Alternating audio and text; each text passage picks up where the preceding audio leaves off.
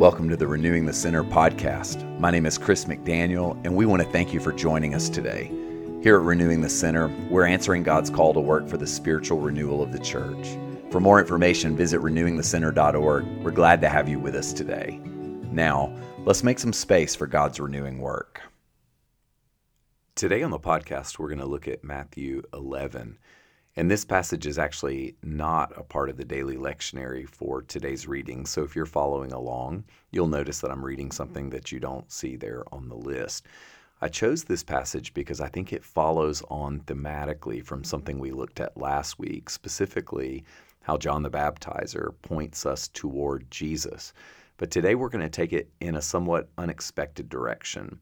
Uh, this may not feel very adventy to you, but I think it is. I think there's a real invitation from the Holy Spirit to each and every one of us. And so I'm going to read beginning in verse 2 in Matthew 11, and then we're just going to pray after we get through verse 11 and see what the Lord has for us. When John heard in prison what the Messiah was doing, he sent word by his disciples and said to him, Are you the one who is to come, or are we to wait for another? Jesus answered him, Go and tell John what you hear and see. The blind receive their sight, the lame walk, the lepers are cleansed, the deaf hear, the dead are raised, and the poor have good news brought to them. And blessed is anyone who takes no offense at me. This is the word of the Lord. Thanks be to God.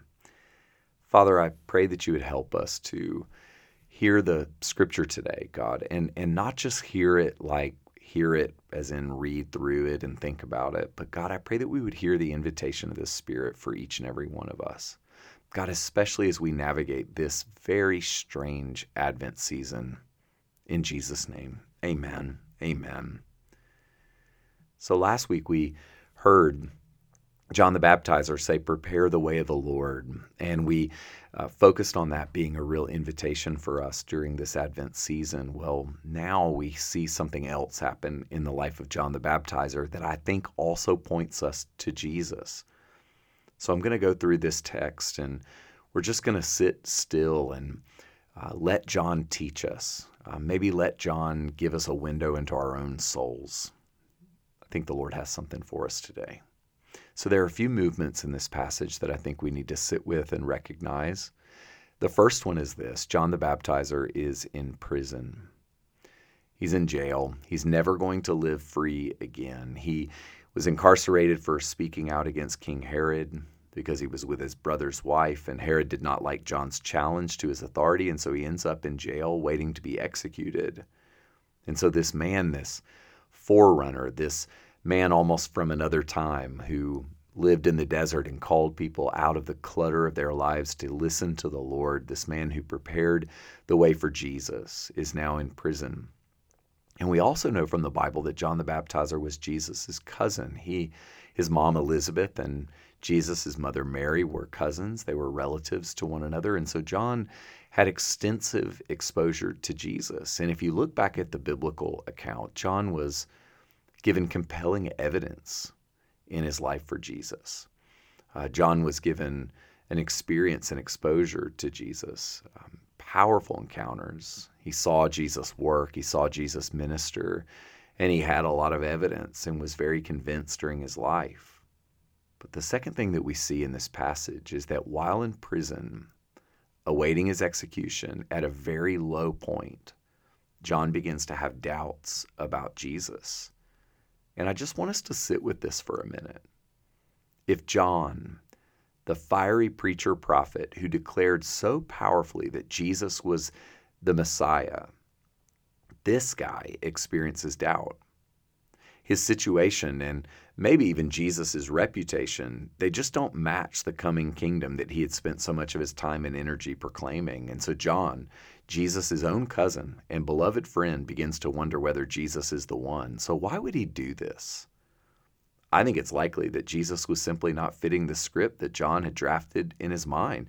Jesus seems to be working in a different direction altogether. So instead of stirring up trouble with the Roman government, Jesus is befriending tax collectors and sinners.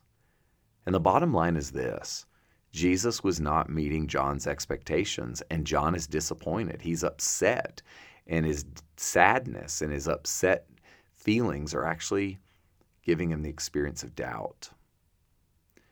And I think that right here, there's an invitation for each and every one of us to acknowledge doubt when it comes into our lives.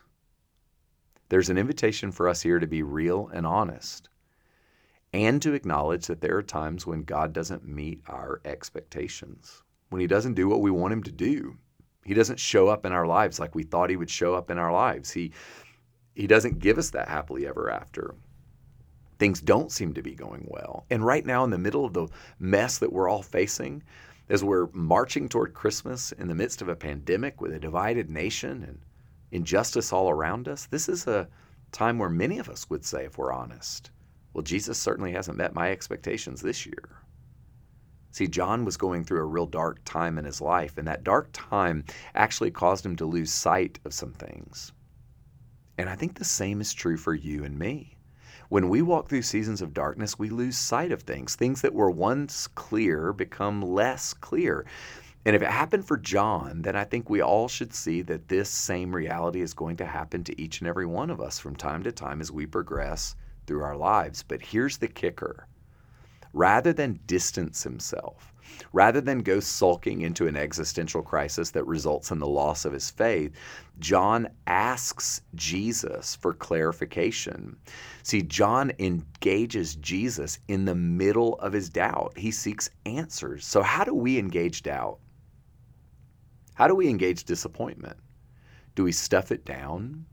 Do we self medicate? Do we become cynical?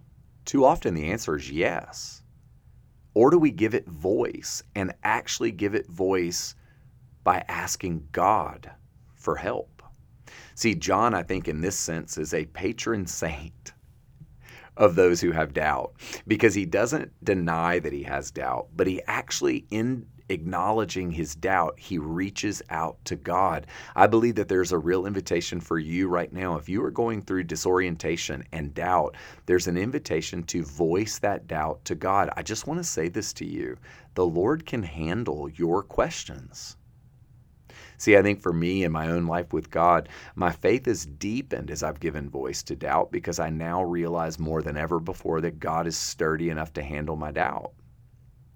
And maybe that's what you need to hear today that the Lord can handle your questions, that God can handle your disappointments, that God can handle even the frustrations of life that are causing you to question whether He is good or even whether He's real.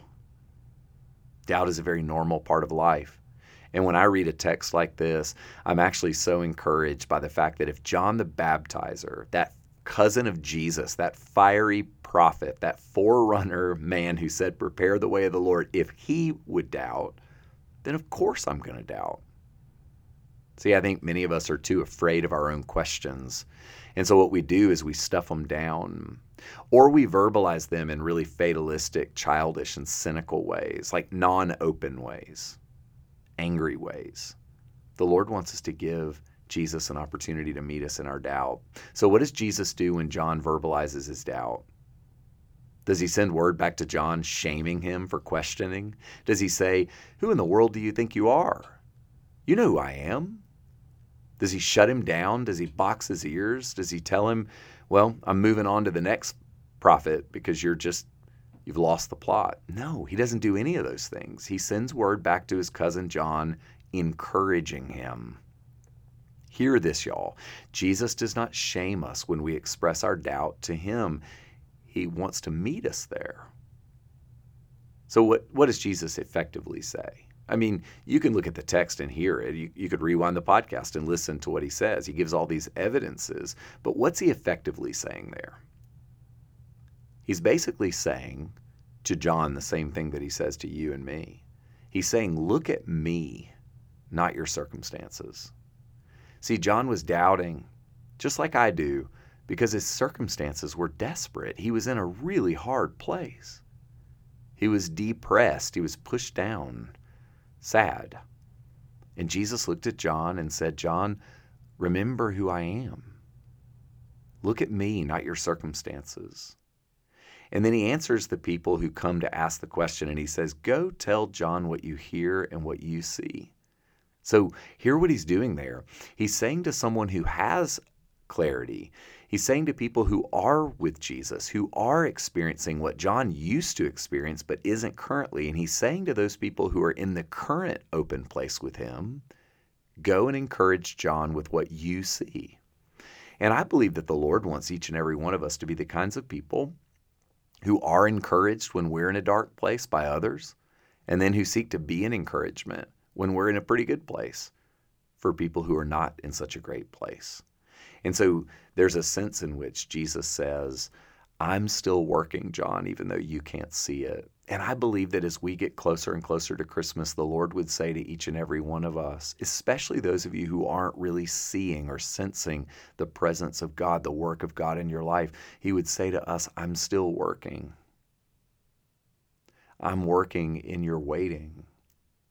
I'm working even though things are hard. I'm making a way even though you feel stuck. And I believe that us remembering these things, hearing these things from God, it constitutes an invitation for us to trust Him in the darkness.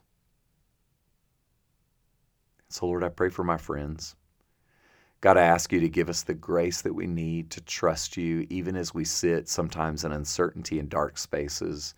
Father, I thank you for the fact that John verbalized doubt, so we're able to verbalize doubt. But Lord, I pray that we would verbalize it to you, that we would put our questions to you, and that we would be willing to hear from others who are in a clearer place than we are, so that we can return the favor one day.